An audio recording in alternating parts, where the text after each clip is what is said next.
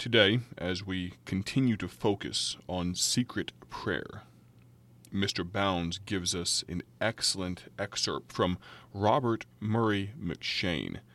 Mr. Bounds introduces it this way No person is a soul winner who is not an expert in the ministry of prayer.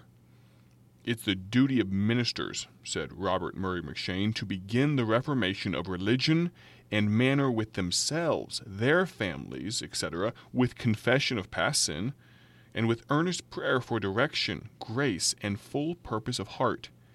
He began with himself with the following resolution under the heading of this Reformation in Secret Prayer. And we jump into this quote I ought not to omit any of the parts of prayer confession, adoration, thanksgiving, petition, and intercession. Proceeding from low views of God and His law, slight views of my heart and the sin of my past life, there is a fearful tendency to omit confession. This must be resisted.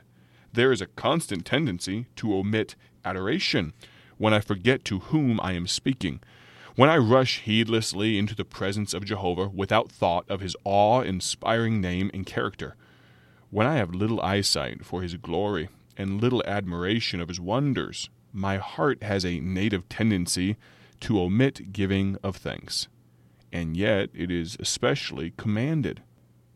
Often, when the heart is dead to the salvation of others, I then omit intercession, and yet it also is especially the spirit of the great advocate who has the name of Israel on his heart.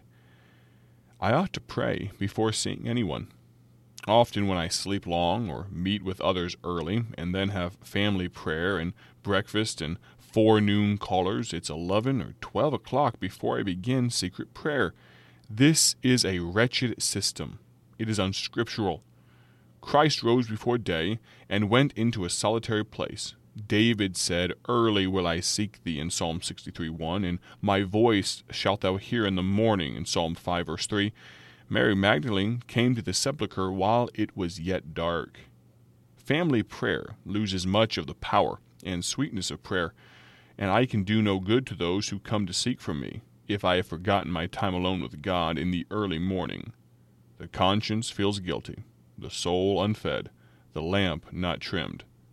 I feel it is far better to begin with God, to see His face first, to get my soul near Him before it is near another. When I awake, I am still with Thee. Psalm 139:18.